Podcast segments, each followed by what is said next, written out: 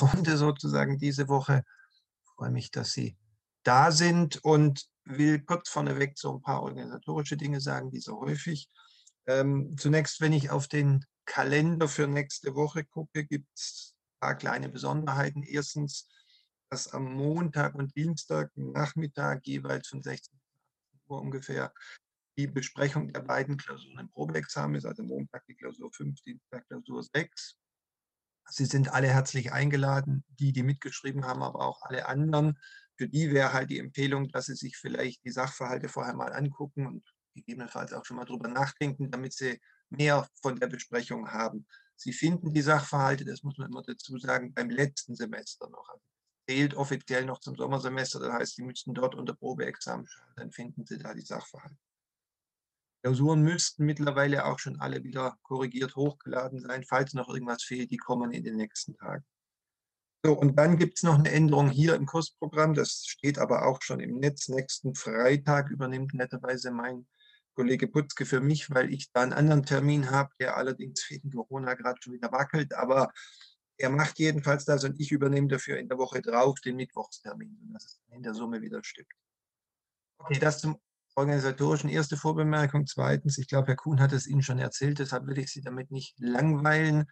Wir werden morgen Nachmittag einen Testballon starten und versuchen, einen hybriden Examenskurs mal zu machen. Also wir werden im HS10 testen, ob es geht, sozusagen gleichzeitig real in der Welt und virtuell im Internet zu sein ich bin gespannt. Also die Tim-Leute sind ganz zuversichtlich. Wir gucken mal. Also es klingt soweit alles ganz gut, aber ich kann noch nichts versprechen. Ähm, zweiter Testfall wird sein, ob diese Registrierung funktioniert, weil die Uni ja gehalten ist, nachweisen zu können, wer in welcher Veranstaltung tatsächlich da war. Da gibt es jetzt auch eine Idee, wie das gehen könnte. Auch das werden wir ausprobieren.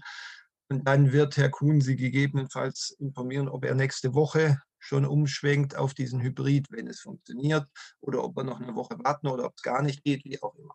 Also falls äh, kurzfristig sich da was gucken Sie vielleicht am Wochenende mal bei dem Zivilrechtsexamenkurs, da stehen dann Informationen gegebenenfalls, wie das geht. Vor allem wäre halt wichtig für die, die kommen, dass sie sich auch wirklich anmelden, weil sonst dürfen wir das ja nicht.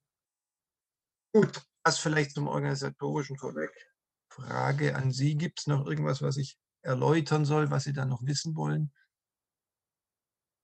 Gut, wenn das nicht so ist, dann würden wir in den Fall 6 jetzt einsteigen. Ich hatte ja letzte Woche schon gesagt, er dient so ein bisschen der Vertiefung dessen, was wir letzte Woche im Fall 5 bezüglich Cannabis und der Strafbarkeit gemacht haben. Jetzt geht es um harmlosere Dinge, das berühmte Reiten im Wald, aber die Entscheidung habe ich mir nicht, oder den Fall habe ich mir nicht ausgedacht, sondern das ist ein Originalfall, der in verschiedenen Konstellationen vorkam. Wenn Sie oben mal in den Kopf nur des Sachverhalts gucken, sehen Sie, da gibt es relativ viele Konstellationen, angefangen von dem klassischen Reiten, dann eben auch, wenn man das gewerblich macht, dann auch das Taubenfütterungsverbot ist so ein Klassiker, das läuft in die gleiche Richtung, oder eben das Radfahren auf Waldwegen, neueste, wenn Sie ein Mountain.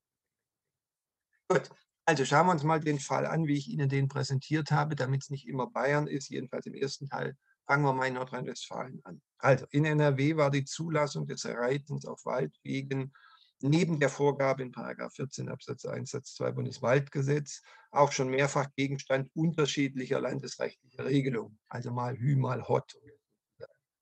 Nach einem geltenden grundsätzlichen Verbot wurde zunächst das Reiten im Wald generell erlaubt. Erfahrungen mit dieser Bestimmung machten dann aber nach Auffassung des Landesgesetzgebers schnell eine Neuregelung erforderlich. Also zur Vermeidung fortschreitender Zerstörungen des Wander- und Radwegenetzes im Wald durch Hufeinwirkungen, aber auch zum Schutz von Waldbesuchern, die sich von den Pferden bedroht fühlten, wurde im Änderungsgesetz zu 50 Landschaftsgesetz, so heißt das vom 17.03. bestimmt, dass das Reiten im Wald ausschließlich auf den gekennzeichneten Reitwegen erlaubt ist, es sei denn, die zuständige Behörde verzichtet auf eine danach erforderliche Waldwegeinteilung, also grundsätzlich verboten. So, jetzt kommt unser A ins Spiel. Der ist Eigentümer mehrerer Reitpferde, Freizeitreiter und Vorsitzender einer Reitervereinigung in Nordrhein-Westfalen. Er sieht sich durch die mit der Neuregelung dieses Paragraphen 50 verbundene Verbannung auf die wenigen Waldreitwege in seiner freien Persönlichkeitsentfaltung verletzt und hält die Neuregelung für eine ungerechtfertigte Privilegierung der anderen Erholungswege. die halt noch überall hin dürfen, wenn sie nicht zu Pferd sind. Folge des Gesetzes auch sogenannte Distanz- und Wanderritten und praktisch ausgeschlossen sein, fühlt sich A zudem in seinem Grundrecht auf Freizügigkeit verletzt und rügt schließlich, da er als Vorsitzender eines Reiterverbandes maßgeblich an der Organisation von Reitbetrieben und Reitvereinen beteiligt sei, eine unzulässige Beeinträchtigung seiner Berufsfreiheit. A möchte daher die Verfassungswidrigkeit dieses Paragraphen 50.2 vom Bundesverfassungsgericht feststellen lassen. Welche Erfolgsaussichten hat er, wenn sein Vorgehen fristgerecht erfolgt? So, jetzt kommt das Gesetz abgedruckt. 50 lautet, Absatz 1, das Reiten in der freien Landschaft ist über den Gemeingebrauch an öffentlichen Verkehrsflächen hinaus auf privaten Straßen und Wegen gestattet. Zunächst nochmal soweit friedlich und gut. Und jetzt kommt der Absatz 2. Das Reiten im Wald ist auf den nach den Vorschriften der Straßenverkehrsordnung als Reitwege gekennzeichneten privaten Straßen und Wegen, das sind eben die Reitwege, gestattet.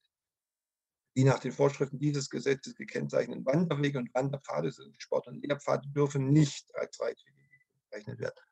Da darf ich dann eben auch nicht reiten, weil der Satz vorher sagt, ich darf nur auf den Reitwegen reiten. Die Kreise und die kreisfreien Städte können im Einvernehmen mit der unteren Forstbehörde und nach Anhörung der betroffenen Gemeinden Ausnahmen von Satz 1 zulassen und insoweit bestimmen, dass in Gebieten mit geringem Reitaufkommen auf die Kennzeichnung von Reitwegen verzichtet wird. In diesen Gebieten ist das Reiten auf allen privaten Straßen und Wegen, ausgenommen wegen gerade im Sinne des Satzes 2, können Sie oben nochmal gucken, zulässig. Die Zulassung ist im amtlichen Verkündungsorgan des Kreises oder der kreisfreien Stadt bekannt. So, dann geht es weiter. Die Vorschriften des Straßenrechts und Straßenverkehrsrechts werden unberührt. Dann die Befugnis nach den Absätzen 1 und 2 Befugnis stand da wirklich, obwohl das Wort komisch ist, darf nur zu Zwecken der Erholung ausgeübt werden. Die Ausübung erfolgt auf eigene Gefahr. Absatz 7. Die Landschaftsbehörden sollen mit Zusammenwirken mit den Forstbehörden, den Gemeinde Waldbesitz und Reitverbänden für ein ausreichendes und geeignetes Reitwegenetz sorgen. Grundstückseigentümer und Nutzungsberechtigte haben die von Reitwegen dulden. Und schließlich Absatz 8, ordnungswidrig handelt, wer gegen das Verbot auf anderen als Reitwegen im Wald zu reiten verstößt. Und da gibt es noch eine Zusatzfrage.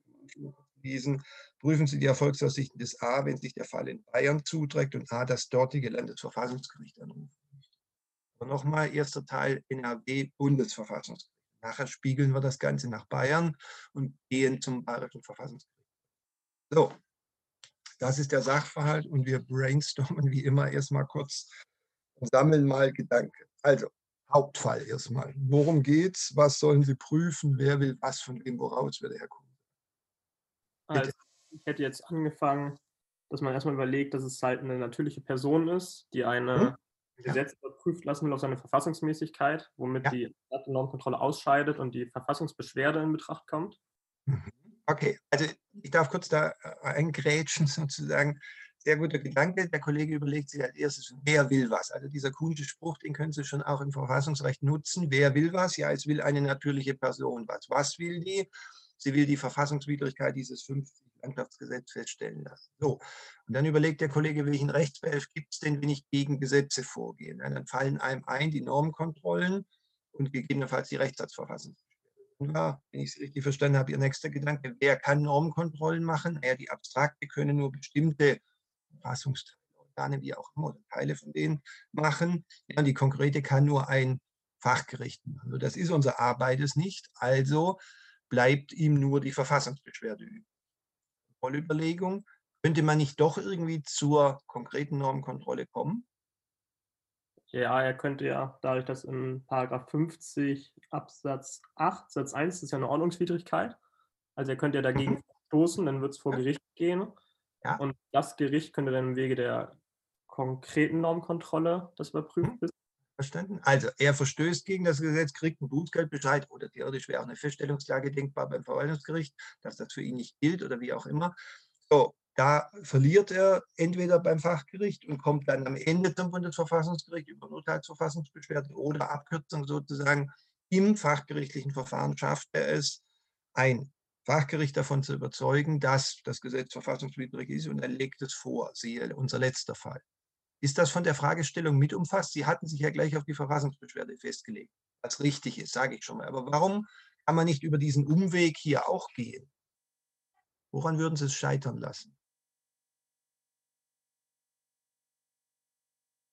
Frage an alle. Der Kollege bietet ja an, Rechtssatzverfassungsbeschwerde, habe ich schon gesagt, passt. Aber, Rückfrage, Warum nicht den anderen Weg, den er gerade aufgezeigt hat, über die Fachgerichte und dann konkrete Normenkontrolle? Warum ist das von der Fragestellung eigentlich nicht umfasst? Kann man natürlich darüber diskutieren. Ja, die Fragestellung sagt ja, wenn sein Vorgehen fristgerecht erfolgt und wenn es die konkrete Normenkontrolle wäre, dann gäbe es ja schon keine Frist. Okay, jetzt könnte man natürlich sagen, er hat fristgerecht, was auch immer, Anfechtungsklage erhoben, was auch immer das dann ist, lassen wir das mal außen vor beim, beim Fachgericht. Also man könnte es da vielleicht noch drunter drücken. Aber Sie haben schon recht, es ist eigentlich das schon ein Hinweis. Es gibt noch einen zweiten. Wenn Sie genau an der Stelle, wo der Kollege gerade ist, nochmal so quasi eine Zeile nach oben gehen. Was steht in dem Sachverhalt? Er möchte das ja vom BFFG feststellen lassen. Und dann handelt er fristgerecht. Da würde ich schon sagen, dass klar ist, er geht direkt zum Bundesverfassungsgericht. Wie könnte man damit viel drücken? sagen, naja, er geht halt den Umweg. Aber drittes Argument ist, er hat es ja nicht in der Hand, ob das Fachgericht vorliegt oder nicht. Natürlich kann er super toll argumentieren und alle überzeugen, aber eine Garantie hat er nicht, dass die vorliegen. Ja? Und dann ist es schon von der Fragestellung her deutlich, er will, dass das Verfassungsgericht es macht und will es selber initiieren und deshalb in der Tat Rechtssatz über sowas kann man schon nachdenken ich würde es nicht hinschreiben. Jetzt haben sich vielleicht der eine oder die andere überlegt, mache ich sowas unter Punkt Null vor Überlegung, was ist es? Es ist nicht verkehrt und wenn jemand das so darstellt, finde ich das schon gut. Aber ich würde sagen, die Fragestellung, jedenfalls so hatte ich damals gedacht, ist eindeutig, dass es auf eine Rechtssatzverfassungsbeschwerde ausläuft. Aber nein, vielleicht auch noch sogar mit der Zusatzfrage zusätzlich argumentiert. Da heißt ja dann, er wird oder er möchte das dortige Landesverfassungsgericht anrufen. Auch daraus wird ja deutlich, das ist ja jetzt nur die Abänderung. Er geht halt nicht nach Karlsruhe, sondern nach München. Aber dann ist der erste Fall auch wirklich Karlsruhe direkt. Aber wie gesagt, wenn das jemand diskutiert, ist schon okay. Nur die Frage zielt eigentlich auf eine Rechtsverfassung. Okay, so, gehen wir mal jetzt von der Verfassungsbeschwerde aus. Wenn Sie kurz mal nur in der Vorüberlegung die Zulässigkeit schon mal durchscannen, wo wird es da möglicherweise Probleme geben? Einfach, wenn Sie sich den Sachverhalt angucken. Könnte hier ein Problem sein? Ein Punkt, über den man reden muss, ausführlicher. Bezüglich der unmittelbaren Betroffenheit in der Beschwerdebefugnis ja. und auch in der Subsidiarität. Mhm, okay, und warum? wie kommen Sie auf den Punkt? Ist richtig, aber was, was gibt Ihnen Anlass dazu? Ähm, das Gesetz, er hat ja keine Ordnungswidrigkeit begangen, dementsprechend ist das Gesetz dann noch nicht unmittelbar auf ihn anwendbar. Jedenfalls ist das die gucken, Frage, ob es das ist. Genau. Also ob es ihm zumutbar ist, dass er dagegen verstößt, äh, um unmittelbar betroffen zu sein. Einverstanden. Also da wird ein Problem sein, ob er das Gesetz überhaupt sofort direkt angreifen kann. Sehr schön. Gut. Das wird ein Punkt sein. Wenn wir, also passt, wenn wir noch überlegen bei der Zulässigkeit, was macht er denn alles geltend? Also Stichwort Befugnis. Haben wir da Probleme oder kann man ganz schnell sagen, natürlich ist der Beschwerde befugt? Gucken, was er selber rügt. Er rügt ja auch, die, dass er als ähm, Vorsitzender dieser Vereinigung für Reitbetriebe an der Organisation beteiligt mhm. ist. Mhm. Da ist die Frage, ob er nur als Vorsitzender des, dieser Vereinigung die Rechte der Berufsfreiheit von diesen Betrieben tatsächlich geltend macht, machen will oder ob es seine eigenen sind und wenn mhm. es die Rechte der Betriebe sind, ob das dann wiederum geht. Mhm, okay. Und hat er auch noch eigene Rechte zusätzlich in petto, die er anführt? Ja, Sie nicken. Was, was sagt er denn da noch? Wenn Sie da nochmal in den Sachverhalt gucken, was, was führt er da an? Ja, Freizeit macht er ja auch selber, also hat er auch welche ähm, Eigentum und gegebenenfalls diese Freizügigkeit, die hätte er ja auch selber, wenn das einschlägig mhm. wäre. Und ähm, er sagt ja auch noch seine freie Persönlichkeitsentfaltung. Klingt das? Er darf nicht reiten und jetzt sagt er Persönlichkeitsentfaltung. Sie das sozusagen in Zahlen übersetzen, was ist das? Wohl? Hm, Artikel 2.1 oder Persönlichkeitsrecht. Das wird man halt überlegen müssen. Also Sie merken, da ist schon ein bisschen was drin. Und wenn Sie noch weiter gucken, dann kommt auch noch ungerechtfertigte Privilegierung. Wonach riecht das? Was will er damit sagen? 3.1. 3.1, genau. Also Sie merken, da ist ein relativ großer Katalog erstmal angeführt an Grundrechten. Und wir werden nachher sehen, manches kann man vielleicht schon in der Befugnis rausschmeißen weil es offensichtlich nicht passt. Wir werden darüber reden, was man vielleicht vorne raussiebt und was man bis in die Begründetheit mitnimmt. Ich will mal jetzt noch nicht weiter ins Detail gehen, sonst habe ich alles vorweggenommen. Das wäre die Frage. Frage. Ja, bitte, klar. Ähm, und zwar, weil vorhin ja gesagt wurde, ähm, als es um den Obersatz ging, hm? ähm, da haben wir uns ja erstmal auf die natürliche Person festgelegt. Und das kann ich auch alles nachvollziehen. Aber Mhm. ich hatte so ein bisschen eben auch das Problem mit äh, der Tatsache, dass er irgendwie noch Vorsitzender von dieser komischen Vereinigung sein soll. Ja, Es Ja. hat sich für mich aus dem Sachverhalt nicht so richtig erschlossen, was sein Problem ist in Bezug auf diese Vereinigung. Und Mhm. da war jetzt aber dann noch meine Frage, ob man danach noch drauf eingehen muss, wenn man dann versteht, was er möchte, ob er nicht auch ähm, als sozusagen, weil er eben irgendwie Vorsitzender dieses Verbandes Mhm, ist, mhm. Noch quasi im Namen des Verbandes diese Beschwerde einreichen kann. Einverstanden?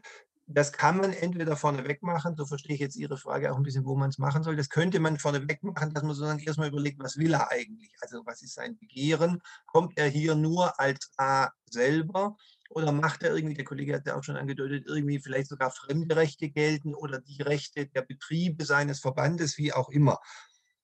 Ich würde, ich habe, sagen wir so, ich habe mich hier entschieden, das erst in der Befugnis zu diskutieren, weil der Sachverhalt, glaube ich, eigentlich schon relativ klar dahin geht, dass er Verfassungsbeschwerde einlegt. Das heißt ja, wenn Sie so gucken, bevor das Gesetz kommt, drei Zeilen vorher, A möchte daher. Also ich verstehe es schon so und so, habe ich es fast gemeint, dass er selber vorgeht. Und dann ist halt die Frage, in der Befugnis kann er auch fremde Rechte gelten lassen. Sie könnten aber auch, hätte ich kein Problem, vorneweg diskutieren, kommt er alleine in Anführungszeichen oder bringt er seine Reiterkollegen oder die Vereinigung mit und wir heben die zusammen Verfassungsbeschwerde. Nur spätestens dann müssten halt auch sagen, naja, er tut Das ist schon relativ eindeutig. Er möchte die Verfassungswidrigkeit feststellen lassen. Und dann geht es da weiter, welche Erfolgsaussichten hat er, wenn sein Vorgehen frisst. Also ich denke, es ist schon wasserdicht so formuliert als Gleis. Der A macht und dann ist es eher ein Problem der Befugnis. Aber wie gesagt, die können gerne auch Wie vorneweg. doch so wäre, dass er jetzt aus irgendeinem Grund, das können wir ja selbst vom Sachverhalt kurz wegnehmen, dass er Mhm. auch als Verband ähm, Rechte Mhm. geltend machen will, kann man das dann trotzdem in der gleichen Verfassungsbeschwerde machen? Also ist das überhaupt möglich? Ja, also wir haben im Verfassungsprozess nicht sowas wie im Verwaltungsprozess, dass wir irgendwie Klagehäufung, in dem Fall dann subjektive Beschwerdehäufung, als extra sozusagen Punkt haben. Es gibt im Bundesverfassungsgerichtsgesetz keine Vorschrift dazu und deshalb ist das Verfassungsgericht da sehr geschmeidig. Die prüfen durchaus mehrere Verfassungsbeschwerden verschiedener Beschwerdeführer zusammen. Sie können aber selbstverständlich auch trennen. Also es wäre hier denkbar zu sagen, wenn der Sachverhalt so wäre, Verfassungsbeschwerde des A und der Reitervereinigung oder Verfassungsbeschwerde des A komplett durch und dann Reitervereinigung. Das bliebe Ihnen überlassen. Grundsätzlich ist aber wahrscheinlich geschickter zusammen zu prüfen, wenn das irgendwie zusammenpasst, weil sie halt einfach schreibbar waren. Wir kommen aber auf solche Häufungen später auch noch häufiger zu sprechen. Gut, dann würde ich sagen, verlassen wir mal die Zulässigkeit. Wie gesagt, ausführlich kommt ja gleich alles noch. Ich will ja nur immer vorneweg so ein bisschen hier, das klingt immer so esoterisch, Gespür trainieren, wo die Probleme sind. Weil natürlich da, wo Sie Probleme spüren, ist nachher auch mehr zu schreiben, grundsätzlich. Wenn der Schmerz bestätigt, manchmal spürt man vielleicht auch ein Problem, das gar keins ist oder spürt eins nicht. Aber ich will das so ein bisschen mit Ihnen trainieren. Wenn das nervt, äh, wir können den Prozess auch abkürzen, aber ich glaube, es hilft schon so ein bisschen, das zu üben. Na gut solange ich rede, gebe ich halt das so weit vor, bis Sie mir was anderes sagen. Wenn jetzt alle sagen, boah, langweilig, gut, dann machen wir es anders. Begründetheit. Die Verfassungsbeschwerde setzt voraus, dass er in seinen Grundrechten verletzt ist. Jetzt gehen wir noch nicht ins Detail, sondern nur mal so ein bisschen auch wieder trainieren zu spüren. Wenn wir mal die zwei Komplexe trennen, einerseits Freiheitsrechte, andererseits Gleichheit. Fangen wir mal ausnahmsweise mit der Gleichheit an, nur jetzt für die Vorüberlegung. Er sagt ja, ich finde es unfair, dass ich nicht mehr überall reiten darf, aber die anderen immer noch überall im Wald hin dürfen. Wer sind denn die anderen? Mit wem vergleicht er sich als Reiter denn oder mit wem vergleicht er die Reiter? Fußgänger und Fahrradfahrer. Ja, Fußgänger und Fahrradfahrer. Und wenn Sie jetzt nochmal gucken, warum hat der Gesetzgeber das Gesetz gemacht und dann überlegen, wo könnte ein Problem liegen, auf das man eingehen muss. Also was sagt denn der Gesetzgeber, warum verbietet er denn das Reiten im Walde, jedenfalls weitgehend? Zum Schutz der äh, Waldbesucher und das zieht ja dann eben oder schließt die Wanderer und Radfahrer mit ein. Das steht ja auch da, weil die Vermeidung fortschreitender Zerstörung des Wander- und Rad Radwegenetzes verhindert werden soll. Okay, also sind es zwei Aspekte, wenn ich Sie richtig verstehe. Einerseits sozusagen Konflikte der verschiedenen Nutzerinnen und Nutzer vermeiden, einerseits, und andererseits die Waldwege als solche schützen. So So. habe ich das jetzt verstanden, ja. Ja, passt schon, passt schon. Würde ich auch so sehen. Also zwei Aspekte. Und jetzt ist die Frage, wo könnte da jetzt ein Problem auftreten? Er hat schon so, jetzt kommt wieder das Wort Gespür, wo könnte es denn da ein bisschen haken aus Sicht des Gesetzgebers mit seiner Begründung? Wenn er jetzt die Reiter weitgehend aus dem Wald verbannt, was könnte da ein Problem sein? eine Ungleichbehandlung mit den Radfahrern und Wanderern, dass sozusagen deren Benutzung der Wege wichtiger ist als Wer, der, okay, und wer von den beiden könnte da jetzt der Problembär sein? vor allem die Radfahrer, weil die ja auch Spuren hinterlassen, also stärkere Spuren hinterlassen als jetzt Gerade wenn Sie an. Mountainbikes jetzt denken, die da meinetwegen durch den Wald Anführungszeichen pflügen, dann könnte das natürlich schon ein Problem sein. In der Tat, da könnte man schon, na, was wäre das denn juristisch, wenn Sie jetzt mit der Kollegin gehen, wir gucken es nachher genau an, und äh, irgendwie sagen, ich habe da ein Störgefühl nach dem Motto, die einen, ich mache jetzt vier Anführungszeichen, die einen Wildschweine werden verbannt, die anderen Wildschweine bleiben drin. Also anders formuliert, Reiter und Mountainbiker zerstören beide die Radwege potenziell und beide gefährden, wenn sie durch die Gegend flitzen, die Fußgänger. Jetzt werden aber nur die einen verbannt. Könnte das sein für ein Problem? Eine Ungleichbehandlung von wesentlich Gleichem? Mhm, das könnte eine Ungleichbehandlung sein, so könnte man es aufnehmen. Also das, dann würden Sie in Artikel 3 verordnen, völlig einverstanden. Wo könnte man es noch bringen? Wo taucht das in letzter Zeit vermehrt auf? Wir hatten es neulich auch schon mal, als wir über Cannabis geredet haben. Im Kontext, das ist doch vielleicht komisch, dass Cannabis verboten wird, Rauchen und Alkohol hingegen weiter erlaubt. Eine gewisse Stimmigkeit im Rahmen der Verhältnismäßigkeit. Genau, also man könnte es auch schon beim Freiheitsrecht einsortieren nach dem Motto, es muss stimmig sein, sonst ist es nicht angemessen. Wie wird es der EuGH nennen, nur um den Begriff auch noch zu bringen, das ist das authentische Wort in Anführungszeichen für Stimmigkeit. Kohärenz. Genau, Produktion, sehr schön, die Kohärenz. Ja, das ist das Gleiche, Kohärenz heißt auch nur Stimmigkeit. So, das heißt, wir werden uns nachher überlegen müssen, wo bringen wir dieses Störgefühl in Anführungszeichen der Kollegin unter. Man kann es sehr gut bei Artikel 3 bringen, habe ich ja neulich auch schon gesagt, ist völlig okay und so hat man es klassisch gemacht. Es ist aber auch vertretbar, das schon bei den Freiheitsrechten zu bringen. Sie erinnern sich, die prüfen wir klassisch vorher. Okay, Vorschlag, wir lassen es mal dabei jetzt bewenden an Vorüberlegung. Sie würden sich wahrscheinlich noch mehr Gedanken machen, aber ich will ja nicht alles doppelt wiedercoin. Deshalb würde ich jetzt auf die Falllösung überwechseln und dann werden wir, glaube ich, zu allen Problemen kommen. Jetzt ist der spannende Moment, ob das Pad will. Gut, gut aus. Ähm, jetzt brauchen wir noch ein Dings zu geben. Okay, so, das war noch der letzte Fall. Das wollte ich nicht, sondern wollte. ähm, Quatsch. So. Jetzt haben wir es. Gut, also, wir gucken uns den Fall 6 jetzt an. Sie sehen, schön, dass das funktioniert mit der Technik. Also, wird übrigens auch spannend, ob das im Hörsaal funktioniert, aber angeblich soll das da genauso gut gehen. Ja, wir werden sehen. Also, wir fangen mal mit dem Hauptfall an. Sie können auch weglassen und nachher beim anderen Zusatzfrage hinschreiben, wie Sie wollen. Man könnte den Obersatz irgendwie so formulieren, ein Vorgehen des A gegen diesen 50.2 Landschaftsgesetz hat Erfolg, wenn für den beim Verfassungsgericht einzulegenden Rechtsbehelf die Zulässigkeitsvoraussetzungen vorliegen und er begründet ist. Oder Sie machen schon im Obersatz klar, was Sie wollen. Sie sagen, wenn die von A einzulegende Verfassungsbeschwerde zulässig und begründet. Haben wir ja vorhin diskutiert. Sie können entweder schon im Obersatz sich einfach festlegen, Sie können es auch vorher kurz diskutieren, oder Sie fangen abstrakt formuliert mit Rechtsbehelf an und prüfen dann eben einen konkreten Rechtsbehelf. So, Ausgangspunkt wäre dann eben die Zulässigkeit und jetzt wieder die Frage des Rechtsbehelfs oder der Verfassungsbeschwerde. Mein Tipp wäre, jetzt würde ich mich schon festlegen, weil sonst können Sie keine Normen nennen. Und Sie erinnern sich, bei der Zuständigkeit im ersten Prüfungspunkt des Verfassungsgerichts müssen Sie ja an irgendeinem Rechtsbehelf festmachen. Da kann man ja nicht mit 40-fach GO sozusagen operieren mit der Generalklausel. Da müssen wir den Rechtsbehelf noch nicht festlegen. Hier müssen wir es schon. Also, deshalb machen wir mal Zulässigkeit der Verfassungsbeschwerde und Sie haben die Vorschrift im Kopf mittlerweile, denke ich, 93.1 Nummer 4a, 13 Nummer 8a und Verfassungsgerichtsgesetz.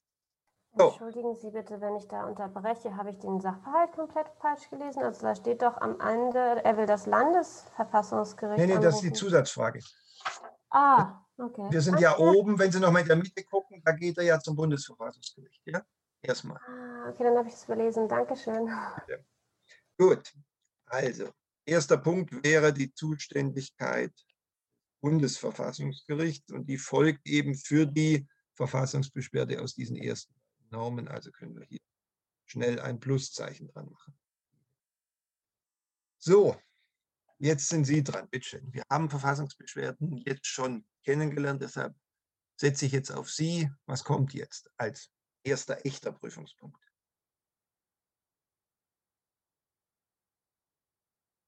Bitte. Die Beschwerdefähigkeit ähm, das kann jedermann, der grundsätzlich überhaupt grundrechtsfähig ist. Und das ist der, ähm, jetzt habe ich seinen Namen vergessen, aber er ist natürliche Person auf jeden Fall. Okay. Also Beschwerdefähigkeit oder Berechtigung, wie Sie mögen. Und dann hat der Kollege gesagt, er nimmt 90.1 Bundesverfassungsgerichtsgesetz. Sie können auch das Grundgesetz nehmen und da steht jedermann. Und wir übersetzen den jedermann in jeden potenziellen Grundrechtsträger. Und da wir bei einer natürlichen Person keinen Anlass haben zu zweifeln, machen wir ein Pluszeichen dahinter. Der A ist natürliche Person. Als natürliche Person.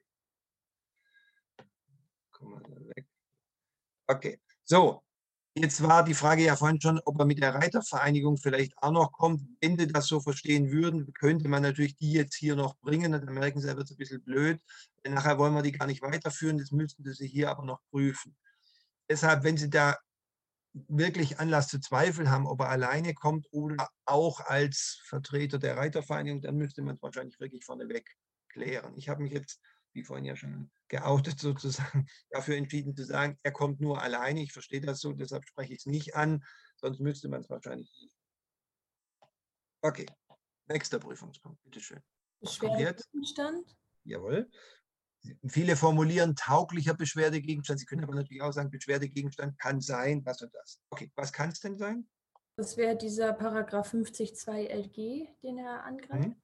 Und kann man den angreifen? Wenn Sie jetzt mal in die Verfassung oder ins Verfassungsgesetz gucken, was geht denn als Beschwerdegegenstand? Wo finden Sie da was? In welcher Norm? Im Grundgesetz ist es schwierig, da findet man nichts so richtig. Was sagt das Bundesverfassungsgerichtsgesetz dazu? Also in Paragraph 90 1 steht durch die öffentliche Gewalt und das könnte man ja umdeuten, jeder Akt öffentlicher Gewalt. Mhm. So wird es mehrheitlich gemacht, völlig richtig. Es steht auch da nicht hundertprozentig drin. Sie haben völlig recht, das steht nur durch die öffentliche Gewalt und das muss man halt irgendwie interpretieren, dieses durch die öffentliche Gewalt und damit gemeint ist halt jede Maßnahme oder Unterlassung und das kann man vielleicht im Oberbegriff zusammenfassen als Akt öffentlicher Gewalt. Okay. Erstmal auf, Sie dürfen gleich weitermachen. Also, es muss ein Akt öffentlicher Gewalt sein. Sie können aber gerne auch die Norm zitieren und indem Sie sagen, durch die öffentliche Gewalt. So, und was ist jetzt ein tauglicher Akt der öffentlichen Gewalt oder was ist durch die öffentliche Gewalt? Wie können wir das übersetzen, insbesondere jetzt diese öffentliche Gewalt? Ich erinnere an frühere Fälle.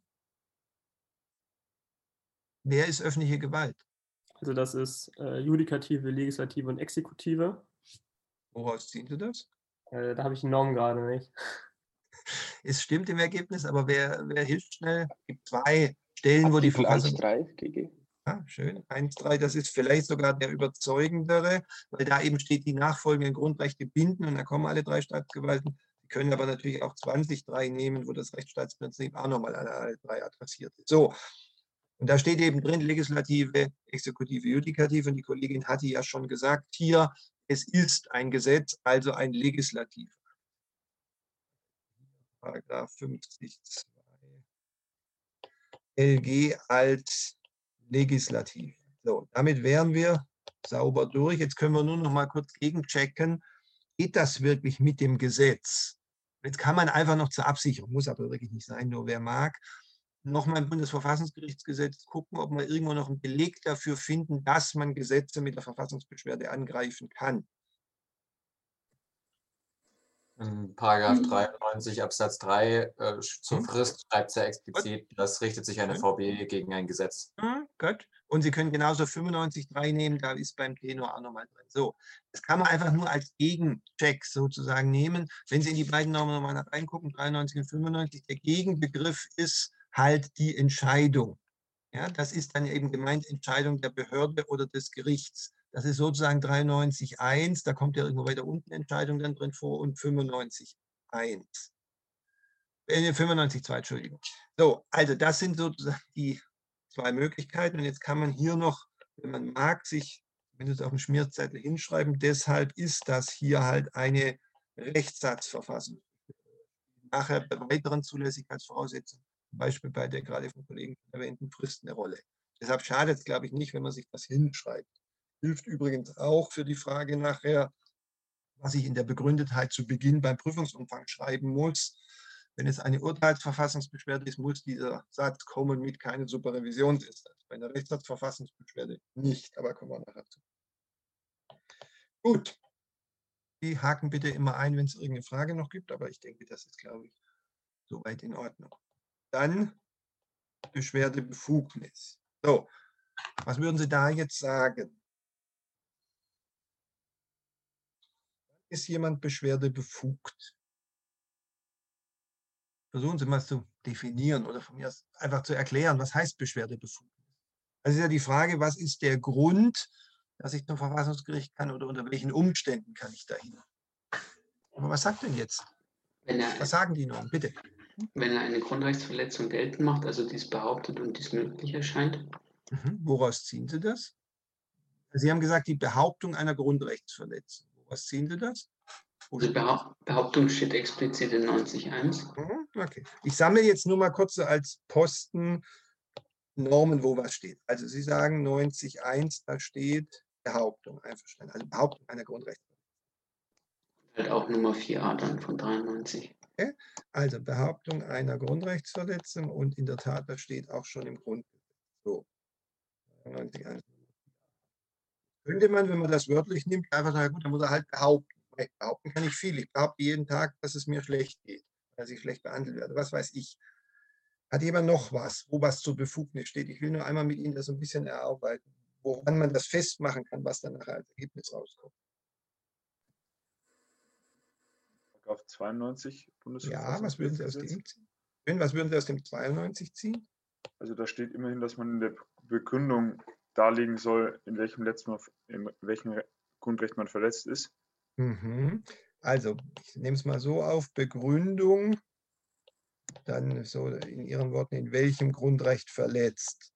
Daraus ziehen die, naja, es muss schon ein bisschen mehr sein als bloß die Behauptung, was weiß ich, Artikel 3 ist verletzt. Und ich muss es auch noch erklären. Okay. Noch was? Hat jemand noch was? Also aus Normen gibt es jetzt nichts mehr. Was könnte man jetzt vielleicht noch ja, sozusagen mit Auslegung aus diesen beiden ziehen. Wozu dient denn diese Voraussetzung Beschwerdebefugnis?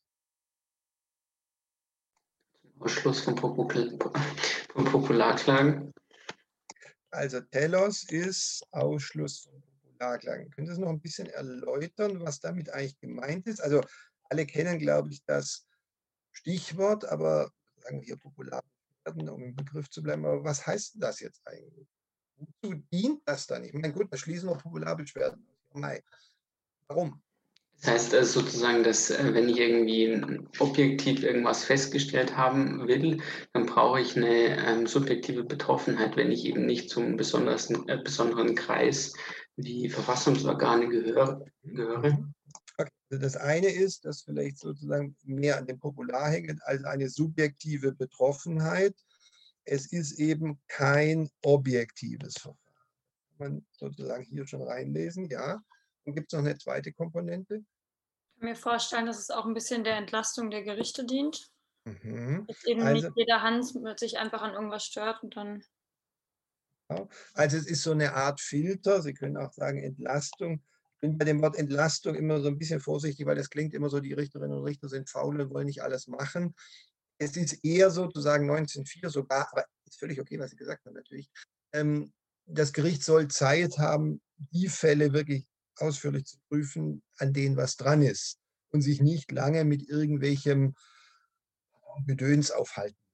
So, Also das spielt auch mit eine Rolle. Das meint auch diese Ausschluss von Popularbeschwerdengeschichte. Einerseits, ich muss subjektiv betroffen sein, ja, es ist kein objektives Verfahren und andererseits, es soll eben ja, Querulantentum verhindern, wie auch immer. Das Gericht soll sich auf seine wesentlichen Aufgaben konzentrieren und über die Fälle entscheiden, an denen, salopp gesagt, was dran ist.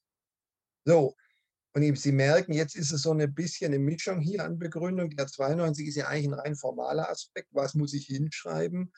Vielleicht wohnt ihm auch ein bisschen was Inhaltliches inne. Aber wir nehmen sozusagen beides zusammen hier. So, und das führt in der Summe dazu, dass wir jetzt was verlangen. Wenn Sie es jetzt mal sozusagen übersetzen in eine Prüfungsanweisung, was brauchen wir? Was ziehen wir jetzt draus? Wann bin ich beschwerdebefugt?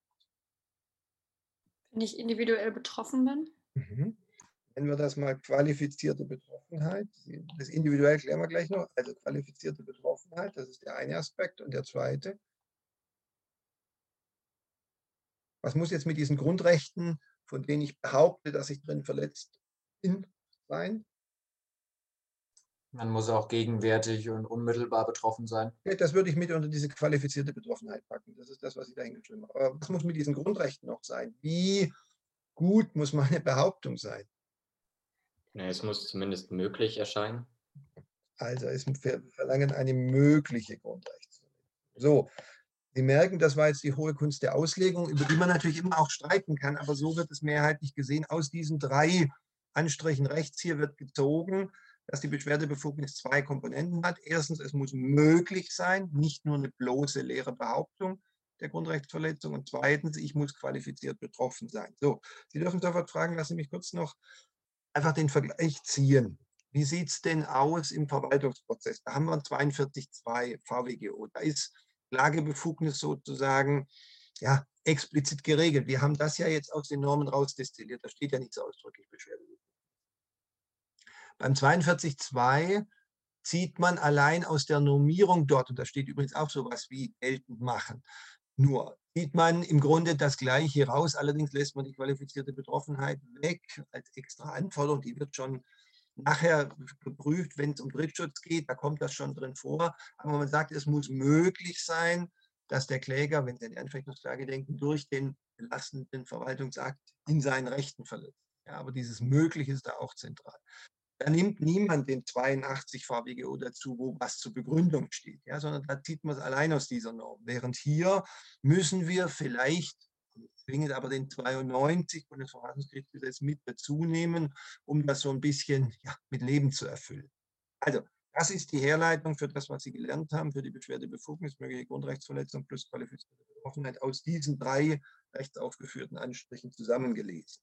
Und Sie sollten das bitte schon auch nutzen hier in der Zulässigkeitsprüfung, um jetzt an dieser Stelle Grundrechte, deren Verletzung behauptet wird, die aber offensichtlich nicht verletzt sind, zum Beispiel weil der Kläger sich nicht darauf berufen kann oder weil die Verletzung halt nicht in Betracht kommt, rauszuschmeißen. Also werfen Sie hier schon Ballast ab.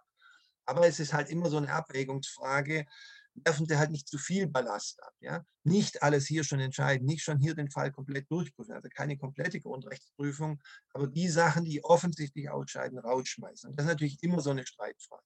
Ja, das Stichwort keine Kopflastigkeit, ja.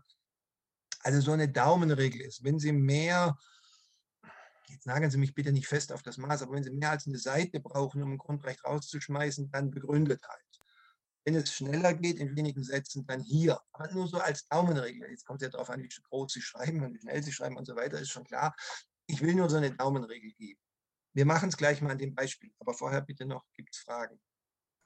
Ich habe nur mal eine Frage einfach, ja, weil ich habe sonst immer auswendig gelernt. Ähm, deshalb die Frage. Da reden wo, wir drüber. Genau. Ja, ähm, woraus leitet man genau die Gegenwärtigkeit und die Unmittelbarkeit ab? Weil die Möglichkeit der Grundrechtsverletzung, das, das sehe ich, das ist die Behauptung. Mhm. Aber ja, okay, wir leiten es letzten Endes ja sehr tiefschürfend, sage ich jetzt mal, trotzdem aus den Dreien her, dass wir eben, insbesondere wenn Sie unten nochmal diese letzte Gabelung angucken, dass wir eben sagen, es muss eine subjektive Betroffenheit sein, deshalb müssen es eigene Grundrechte, also selbst betroffen. Weiterhin dient das Ganze, das habe ich jetzt hier nicht hingeschrieben, aber das gehört schon dazu, dem Schutz meiner Grundrechte. Und die kann ich nur dann sinnvoll schützen, wenn ich jetzt betroffen bin, weil wenn das schon vorbei ist, bin ich nicht mehr in dem Sinne betroffen, dann muss ich auch keinen Schutz mehr kriegen. Ausnahmen gibt es halt, so Art Fortsetzungsfeststellungsverfassungsbeschwerde. Naja, und das Dritte ist, ich muss unmittelbar betroffen sein. Ich bin schon gar nicht im Grundrecht verletzt, wenn das Grundrecht noch gar nicht tangiert ist. Ja, das wird alles daraus letztlich hergeleitet dürfen das in der Klausur ohne große Begründung einfach so hinschreiben. Sie müssen auch diese Herleitung nicht bringen. Ich wollte es nur einmal mit Ihnen diskutieren, falls Sie danach gefragt werden oder falls es halt mal wirklich drauf ankommt. Sie merken, ich bohre jetzt schon in diesen drei Anstrichen hier relativ tief und leite daraus auch die qualifizierte Betroffenheit ab, obwohl das nicht hundertprozentig zwingend ist, das gebe ich unumwunden zu. Aber letzten Endes aus dem Telos der Verfassungsbeschwerde, sie dient dem Schutz meiner Grundrechte und bringt die Abwehrfunktion der Grundrechte zum Ausdruck oder theoretisch auch mal die Leistungsfunktion, folgt eben auch, dass ich jetzt gegenwärtig und unmittelbar bedrohe. Okay? Ja, danke. Gut, gibt es noch weitere Fragen? Gut, dann würde ich jetzt einfach in die Grundrechtsprüfung sozusagen mit dem groben Filter einsteigen. Mein Tipp wäre also, machen Sie erst mögliche Grundrechtsverletzungen, dann qualifizierte Betroffenheit, weil die knüpft ja eigentlich an Grundrechte an. Also erster Punkt wäre mögliche Grundrechtsverletzung. Jetzt arbeiten wir einfach die Grundrechte ab, die unser Beschwerdeführer hier bringt. Wenn Ihnen im Sachverhalt, so wie hier vorgegeben wird, der A rügt 1, 2, 3, 4, 5, dann sollten Sie die nehmen. Wenn der Sachverhalt so formuliert ist, A wendet sich mit ordnungsgemäßer Begründung ans Bundesverfassungsgericht, müssen Sie halt selber aus dem Sachverhalt die Grundrechte ziehen, die er wohl gerügt hat. Aber gerade wenn ich Ihnen welche vorgebe und sage 1, 2, 3, 4, 5, dann ist schon die Aufforderung, prüfen Sie die alle. Machen Sie es sich bitte nicht so einfach und nehmen nur eins und sagen, ja, damit ist er beschwerdebefugt, den Rest nehme ich in die Begründetheit, sondern überlegen Sie schon, kann ich nicht vielleicht welche hier rausschmeißen?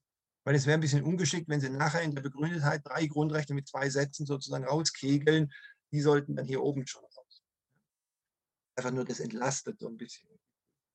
So, ich gebe jetzt mal eine Reihenfolge vor, die können Sie natürlich gerne auch anders wählen. Wir sind uns aber, denke ich, schon einig, dass Artikel 2.1 nicht an der Spitze steht. Ich gebe jetzt einfach mal als erstes vor, um voranzukommen, 11. Er rügt ja die Freizügigkeit. So, wer mag sich damit mal beschäftigen? Was heißt Freizügigkeit im Sinne des 11? Und natürlich dann auch ist das hier möglicherweise verletzt. Was ist der Schutzbereich des 11? Ich habe Freizügigkeit so verstanden, dass es bedeutet, dass man an jedem Ort Wohnsitz und Aufenthalt nehmen kann. Und Vielleicht noch ganz kurz, nur damit alle sehen, ist alles richtig soweit? Äh, das Mann, das Sie gerade genannt haben, sind alle Deutschen. Ja, das ist ein deutschen ja. Das vielleicht nur der Vollständigkeit. Das soll hier kein Problem sein, er ist deutsch. So, Sie haben gesagt, dass man sich an jedem dass man an jedem Ort im Bundesgebiet Wohnort nehmen kann. Also muss ich wirklich melderechtlich da wohnen? Muss ich mich quasi bei der Meldebehörde anmelden, den Wohnsitz? Oder was muss, stellt darauf der Elf ab? Ist das irgendein so Meldegrundrecht? Oder was ist damit gemeint? Äh, Im Prinzip bin ich schon bei Ihnen, aber. Nee, ich glaube, es geht einfach nur darum, dass ich jetzt selber entscheiden darf, ob ich in Tübingen oder in Halle oder in Berlin oder in Potsdam wohnen darf. So habe ich das jetzt genau. verstanden. Ja, das haben Sie richtig verstanden. Also, es ist der längerfristige Aufenthalt, den man da nehmen kann. Ich will nur kurz eine Brücke ins Unionsrecht mit Ihnen schlagen. Da kennen Sie auch die Freizügigkeit. Und jetzt merken Sie, das könnte ein Teekesselchen sein, wie man früher gesagt hat, also ein Begriff, der verschiedene Dinge meint. Wie ist denn das mit der Freizügigkeit im Unionsrecht? Kurzer Ausflug. Wo steht die und was meint die? Ist das dasselbe oder ist das was anderes? Artikel 21 AEUV? Ja, das ist ein Aspekt. Gucken wir kurz mal in den rein. Ich, hier fallen mir alle Zettel raus. Sekunde. Also, 21 haben Sie ne? Ähm, Mensch, ist gut. Da steht bei mir auch in Klammern Freizügigkeit. da heißt dann, jeder Unionsbürger hat das Recht, sich im Hoheitsgebiet der Mitgliedstaaten vorbehaltlich in Verträgen bla, bla, bla vorgesehenen Beschränkungen frei zu bewegen und aufzuhalten. Ich jetzt zurück. Wie versteht jetzt das Unionsrecht Freizügigkeit da in dem 21? Ist das das, was die Kollegin gerade gesagt hat, in Tübingen oder in Halle wohnen? Nee, ich würde sagen, das ist eher weitergefasst, also die Mobilität. Ah, das ist die Mobilität, okay. So, gibt es noch eine Vorschrift im Unionsrecht? Es gibt die Grundfreiheiten, das sind auch Personenfreizügigkeiten, die auch vorrangig sind vor der normalen Freizügigkeit nach 21. Mhm. Und äh, an der Unionsbürgerschaft selbst sagt man auch nochmal, dass sie ein Recht haben in 20 Absatz 2a zum Beispiel. Schön. Also machen wir kurz erst noch die Grundfreiheiten und dann gehen wir auf den 20 ein. Das Speziellere, das haben Sie ja schon gesagt, ist der 45. Wenn Sie da mal reingucken, da ist wirklich auch im Wortlaut des 45.1 genannt, innerhalb der Union ist die Freizügigkeit der Arbeitnehmer gewährleistet. So, und jetzt geht es weiter. Sie umfasst die Freizügigkeit, Absatz 2. Abschaffung jeder auf der Staatsangehörigkeit unterschiedlichen Behandlung der Arbeitnehmer in Bezug auf Beschäftigung, Entlohnung und sonstige Arbeitsbedingungen. Sie, die Freizügigkeit, gibt den Arbeitnehmern das Recht, sich zu bewerben, sich frei zu bewegen und, und, und. Sie merken, auch das ist noch deutlich weiter als das, was wir uns gerade überlegt haben für Artikel 11. Also bitte aufpassen, der unionsrechtliche Freizügigkeitsbegriff ist deutlich weiter. Wenn Sie es konkret am 45 machen, ist es halt die Arbeitnehmerinnenmobilität im Sinne von, sie dürfen in jedem Mitgliedstaat der Union sich zum Zwecke der abhängigen Beschäftigung, der unselbstständigen Tätigkeit als Arbeitnehmer und Arbeitnehmer eben bewegen, bewerben, betätigen und so weiter. Also sie können überall in Europa arbeiten, salopp gesagt. Manche nehmen den 49 mit der Niederlassungsfreiheit, das ist die selbstständige Tätigkeit, also der Chef, in Anführungszeichen die Chefin dazu. Da taucht das Wort Freizügigkeit so deutlich nicht auf, aber es ist im Prinzip das Gleiche. Ja? Wenn Sie da den 4950 lesen, da kommen die gleichen Komponenten halt jetzt nur aus Chefin sozusagen raus. So, und dann hatte der Kollege von 21 genannt, und jetzt haben die noch den 20 dazu genommen. Ja, schon in der Unionsbürgerschaft ist das drin. Wenn Sie da wieder jetzt 20.2 gucken, da heißt es ja, die Unionsbürgerinnen und Bürger haben äh, Rechte und Pflichten. Sie haben unter anderem kann A das Recht, sich frei zu bewegen und aufzuhalten. Das gilt 21 an. Auch das ist im unionsrechtlichen Sinne Freizügigkeit. So, Deshalb schreibe ich jetzt mal bei dem 11 schon mal hin, sozusagen als Merkposten ungleich, soll ungleich heißen, ungleich Unionsrecht. Oder Sie könnten auch machen kleiner, das soll ich jetzt machen, das habe ich falsch angefangen. Ich könnte sagen, kleiner Unionsrecht. Das deutsche Freizügigkeitsrecht ist enger, umfasst so gesehen weniger als das Unionsrechtliche. Das ist halt ein, wenn Sie so wollen, Teekesselchen. So, jetzt, also das, was die Kollegin vorhin gesagt hat, ist richtig. Es geht nach deutschem Verständnis bei Artikel 11 nur um das Recht, sich an jedem Ort im Bundesgebiet niederzulassen oder längerfristig aufzuhalten. Es muss nicht wirklich sein, dass ich da wohne, im Sinne von, dass ich mich anmelde und so weiter. Längerfristig ist auch, jetzt werden Sie fragen, was heißt längerfristig? Wenn Sie zwei Nächte im Hotel sind, ist es wohl noch nicht Freizügigkeit. Wenn Sie langfristig irgendwo sind, ohne dort gemeldet zu sein, Stichwort Zweitwohnsitz und sonst was, von mir ist auch ohne Wohnsitz, dann kann es das schon auch sein. Die Grenze ist irgendwo, naja, in den Kommentaren steht häufig zwei Wochen oder sowas, aber das ist auch gegriffen. Ja, also wenn Sie vier Wochen in Urlaub fahren, kann das schon Freizügigkeit sein. Die Idee ist halt, Sie sollen sich überall längerfristig aufhalten, von mir niederlassen. Und da wird den unionsrechtlichen Begriff so ein bisschen die Niederlassungsfreiheit. So, geht es darum hier? Jetzt gucken Sie sich mal an, was der A will. Hat das was mit 11 zu tun? Was ist sein Begehren? Von mir ist auch, was ist sein Problem? Was will er? Äh, schon, äh, noch kurz eine Frage zu ja, der Freizügigkeit. Dazu würde aber auch negativ das Recht gehören, quasi wegzu, wegzugehen, mhm. wegzuziehen, mhm. nicht Genau, nicht bleiben zu müssen. Also das Problem praktischer Fall ist die Residenzpflicht. Gab es früher bei Professorinnen und Professoren, gibt es jetzt noch bei manchen Berufen, denkt an Ärzte und sowas, wenn das gesetzlich angeordnet ist, nicht arbeitsrechtlich. Ja.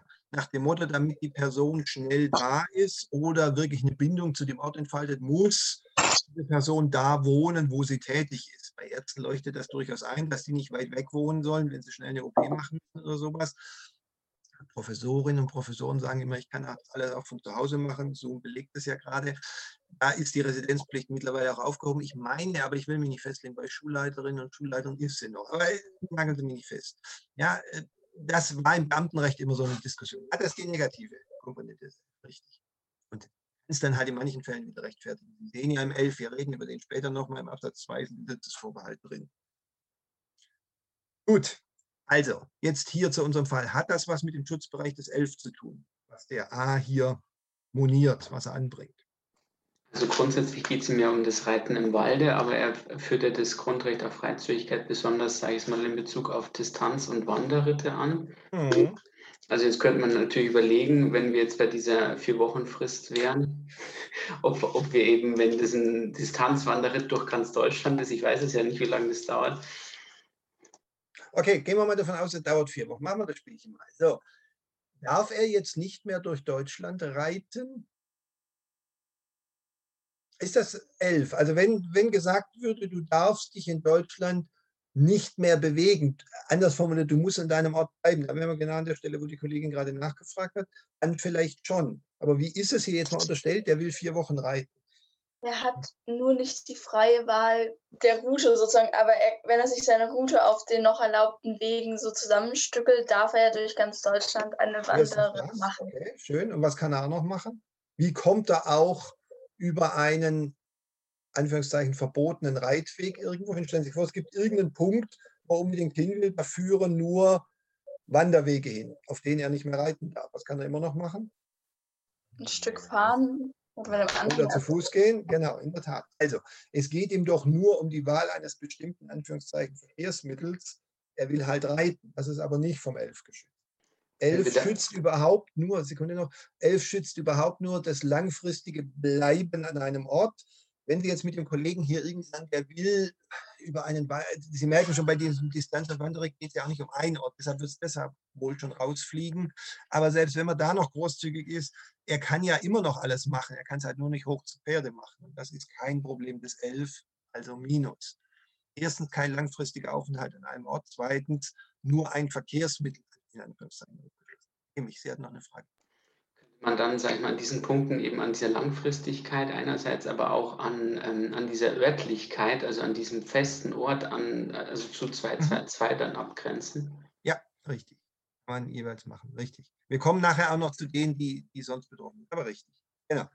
So, also 11 fliegt raus und jetzt wirklich so als Tipp, schmeißen Sie den hier raus, nehmen Sie den nicht in die Begründetheit mit. Das kriegen Sie in, weiß ich jetzt nicht, drei Sätzen hin, weniger als eine Seite, hatte ich auch gesagt, das passt hier hin.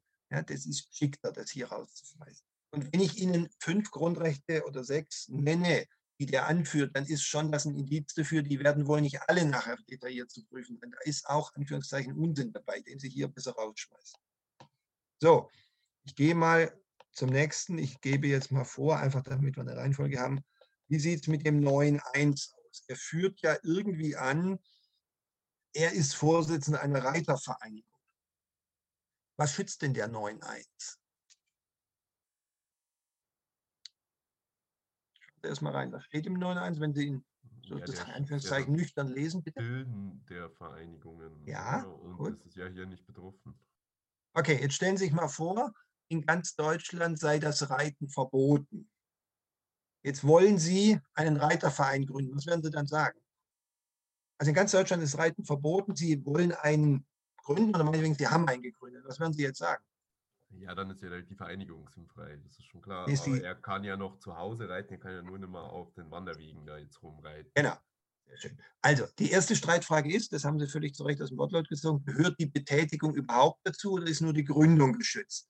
Habe ich Sie schon so ein bisschen in die Richtung manövriert, wo wir später noch hinkommen. Wir werden dann Fall noch machen, dass man den neuen so versteht, dass jedenfalls die grundsätzliche Betätigung, nicht im Detail, aber sozusagen dass man es überhaupt dem Vereinszweck gemäß tun kann, schon geschützt ist, weil sonst bringt die Vereinigung nichts. Wenn ich eine Vereinigung bilden kann, die nichts tun darf, dann ist es sinnlos. Ja, Stichwort ihre Hülle.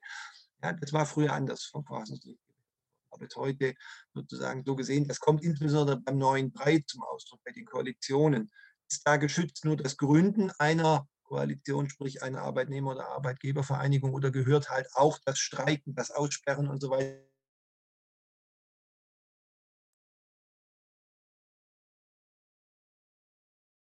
ist ja nicht komplett verboten, als Reiterverein irgendwie oder Mitglied eines Reitervereins tätig zu sein und deshalb ist das nicht berührt. Minus.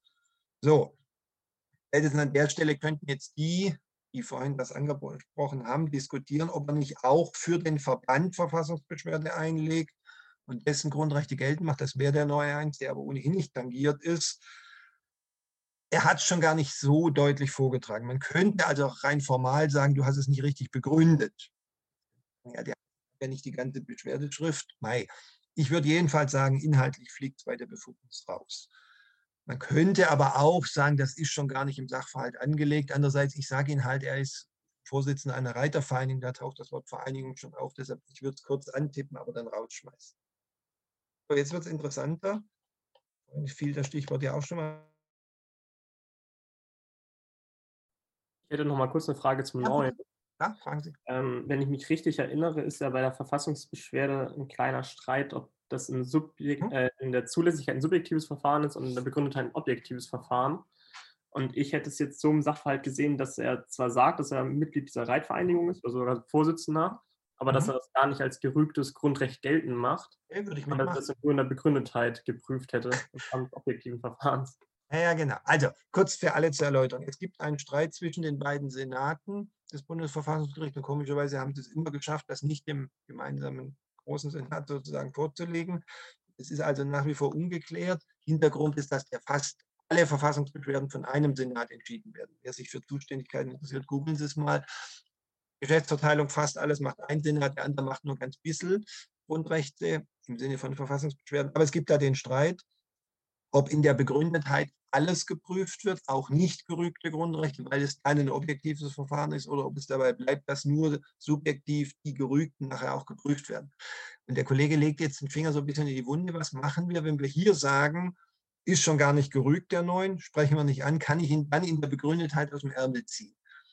würde es eher nicht machen, tendenziell, weil es irgendwie ein bisschen komisch ist. Aber natürlich kann man mit der Sichtweise es tun, sagen, oh, aber dann dürfen Sie natürlich hier nicht Minus sagen und es dann nachher bringen. Das wäre, glaube ich, schon ein echter Widerspruch. Aber Sie könnten natürlich hier zu neuen schweigen und ihn nachher sozusagen aus dem Ärmel ziehen.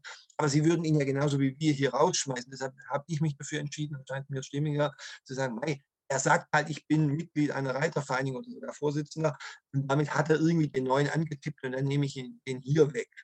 Anders natürlich, wenn der neuen durchginge. Dann müssten Sie sich wohl entscheiden, ob Sie sagen, selbst wenn das nicht rügt, ich prüfe es nachher zu seinen Gunsten oder ich prüfe es nicht. Dann müssten Sie in der Begründetheit zu Beginn diese Streitfrage entscheiden. Ja, dann kommt es ja darauf an. Aber wenn es Minus ist, könnte es auch hier schon raus. Okay? Gut, dann zu 12. Überlegen Sie mal, hat das hier was mit der Berufsfreiheit zu tun?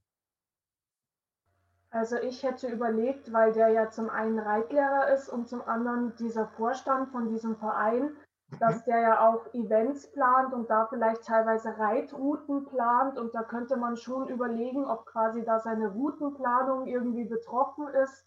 Aber mir persönlich hätte das nicht die berufsregelnde Tendenz. Ganz kurz noch, woraus ziehen Sie, dass er Reitlehrer ist? Stand es nicht im Sachverhalt? Also Ähm, sehe ich jedenfalls nicht. Ich will Ihnen sozusagen noch ein bisschen Okay, dann habe ich das jetzt falsch im Gedächtnis, aber er ist ja, glaube ich, Vorsitzender eben von Genau.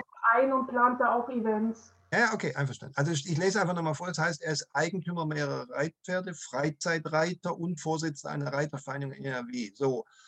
Ähm, genau. Und dann kommt nachher noch, er, da er als Vorsitzender eines Reiterverbandes maßgeblich an der Organisation von Reitbetrieben und Reitvereinen beteiligt ist, unzulässige Beeinträchtigung seiner Berufsfreiheit. Das nur noch zum Kollegen vorher, also den 12 müssen Sie bringen, den führt er an. So. Und jetzt sagt die Kollegin, das reicht nicht, weil ihr die berufsregelnde Tendenz fehlt. Können Sie das mal kurz erläutern? Was meinen Sie mit berufsregelnder Tendenz oder warum fehlt die hier? Also es muss ja was damit zu tun haben, glaube ich, ob man den Beruf ausübt oder wie man eben diesen Beruf ausübt. Und wenn es für ihn eine Arbeit ist, halt diese Events zu organisieren, also als Beruf gilt, dann dachte ich mir halt, dass er ja eigentlich, also es wird zwar schon eventuell diese Planung von den Wegen betroffen, aber das betrifft ja nicht das, wie er seinen Beruf an sich ausübt. Also er muss halt anders planen, aber es schreibt ihm ja nicht vor, wie er planen muss oder dass er Ah, nicht aber er muss planen natürlich, darf.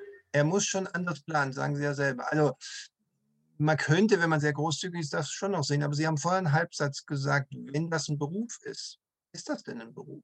Ihr Gefühl ist richtig, aber nochmal überlegt, ist das ein Beruf, was er macht? Was, müsst, was, was ist denn ein Beruf? Was kennzeichnet denn ein Beruf? Ja, ein Beruf muss ja, auf, äh, muss ja vor allem auf die Erhaltung ähm, einer Lebensgrundlage auch gerichtet sein oder einer ähm, Erhaltung der Lebensgrundlage dienen. Und ähm, normal macht man ja einen Vorsitz von einem Reitverein als Ehrenamt. Also ich kenne es nur so, dass man das ehrenamtlich macht. Ich Das ist, glaube ich, schon das. Übliche, genau. Also, Ähm, ja. Genau, Wann- vor allem, weil das jetzt ja auch kein groß, also es steht ja nur ein Reitverein in NRW und jetzt nicht der, Reit, der Oberreitverein von NRW oder so. Also ich glaube, Ja, und selbst dann wäre es wahrscheinlich noch ein Ehrenamt. Jetzt kann man Ja. immer den DFB bringen, der ja gerade mal wieder Probleme hat, weil sie zu viel Geld haben. Aber gut, anderes Thema. Äh, Da würde man halt wissen, die Funktionäre des Deutschen Fußballbundes werden bezahlt. Und solange er das nicht vorträgt, ist nicht. Was nichts kostet, ist kein Beruf, schwäbisch formuliert.